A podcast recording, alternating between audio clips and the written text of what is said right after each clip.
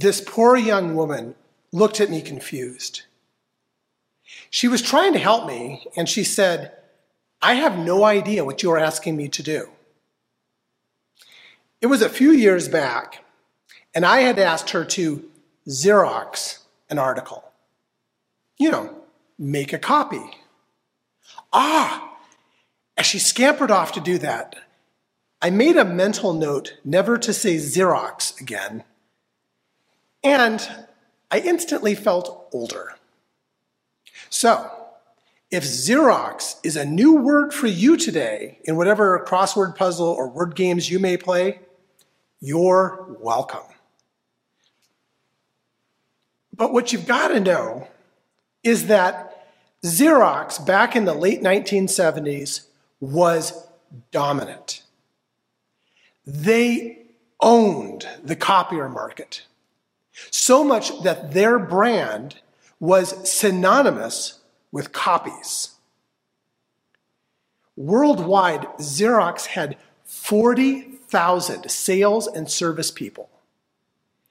Even more, though, Xerox, back in 1979, had a ton of patents on the technology for microcomputers.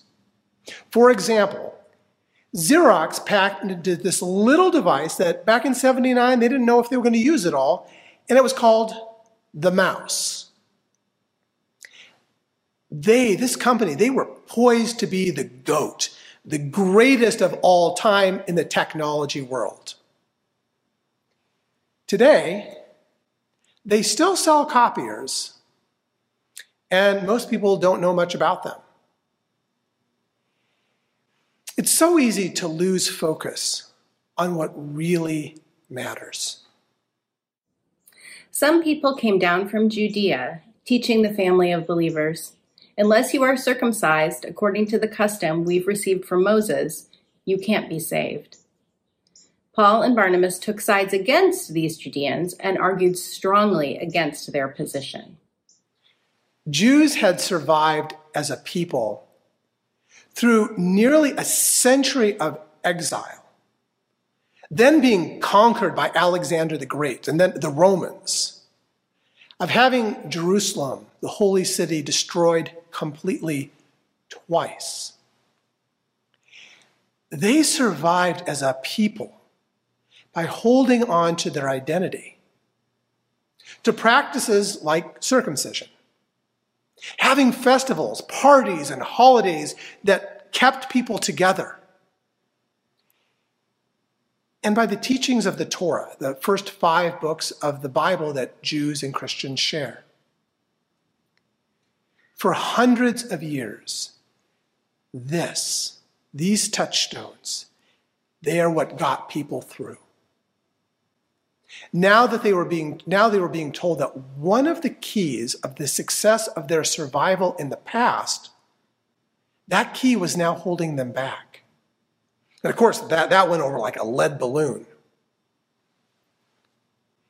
Xerox saw the first real challenge to its copier business from Kodak and IBM. And they were ready for that challenge. They expected it. What they didn't see right away was the Japanese competition from the companies like Ricoh and Canon. Those companies began to make smaller, cheaper copiers. Ricoh today is the largest copier company in the world. But looking back, Xerox didn't lose its place by being stupid or complacent. Not at all.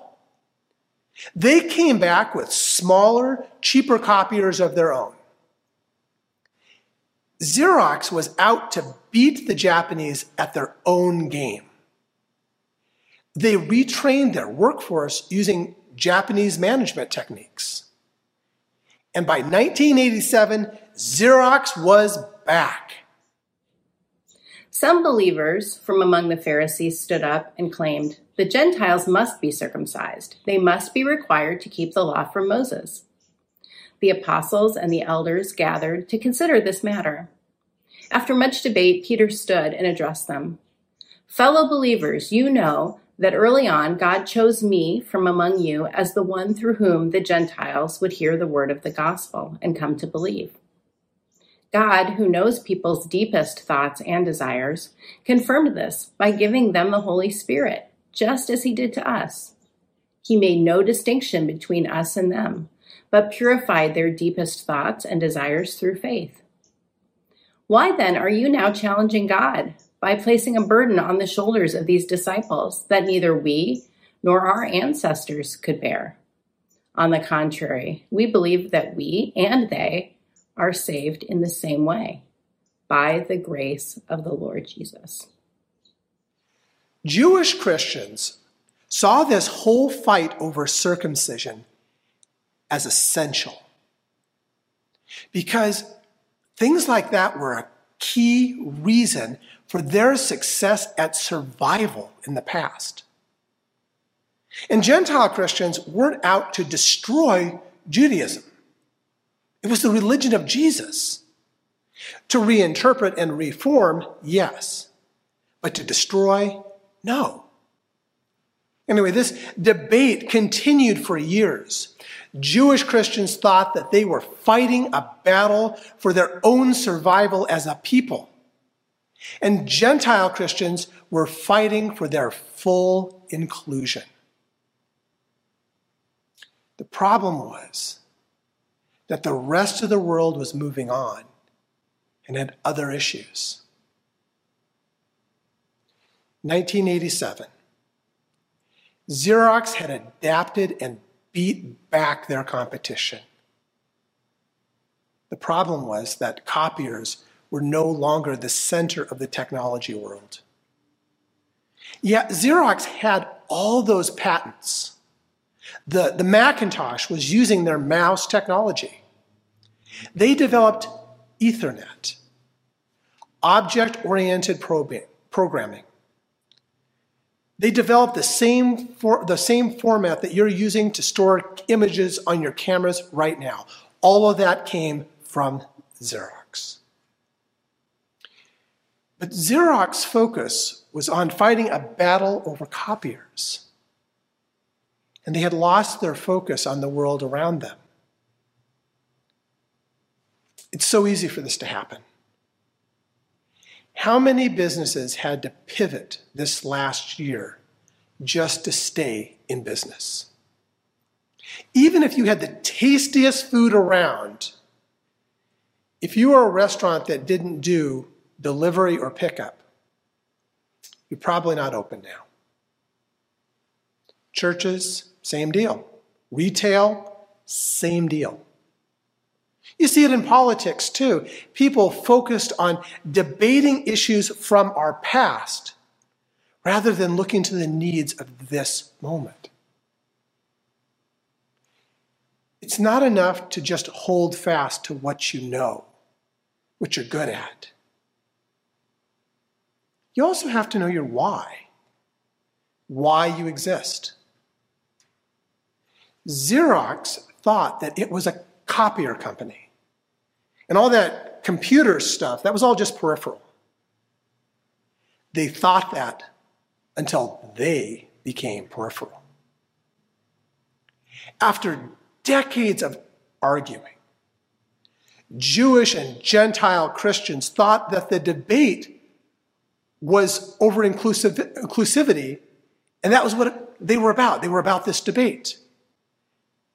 And they thought that until the Romans started just killing them all indiscriminately. And then, sadly, they decided they needed to separate one from the other. When Barnabas and Paul also fell silent, James responded, Fellow believers, listen to me. Simon reported how, in his kindness, God came to the Gentiles in the first place to raise them up, raise up from them a people of God. The prophet's words agree with this, as it is written After this, I will return, and I will rebuild David's fallen tent. I will rebuild what has been torn down. I will restore it, so that the rest of humanity will seek the Lord even the Gentiles who belong to me. The Lord says this, the one who does these things. known from the earliest times. What James did there was to try to resolve the debate by keeping the core values that were once spoken to Abraham in the earliest times. Words spoken to a person far before Judaism or Christianity existed. God told him to be a blessing to all the families of the earth. Not just the people of any particular nation or ethnicity, but to all people. Not just to people who imagine God in a certain way, but to all people. Not just people on any side of a human divide, but to bless all people. How do you live in a way that blesses? The pandemic is forcing everyone to consider how we come back, how we rebuild what has been torn down. After a year of isolation, I'm being choosy about how I'm going to re engage. What will I invest my time and money into? Now, my why, my, my reason for existing is, is tied up with my baptism and this call to be a blessing. So I'm trying to consider where in my life I do that most effectively. And where am I focused on routines and practices that may not be helping me anymore? It's not enough just to hold fast to what you know even what you're good at. You have to look around at the needs around you.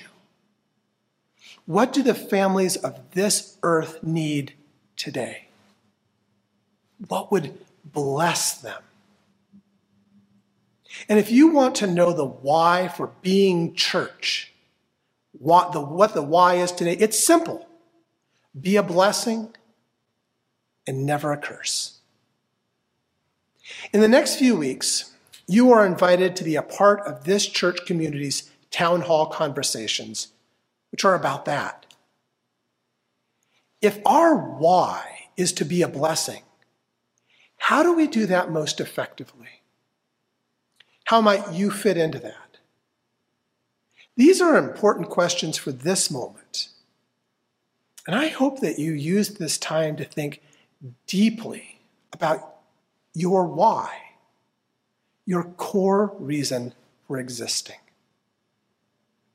Will you pray with me? Holy Spirit, this is a pivotal moment. There is much that needs to be restored, rebuilt.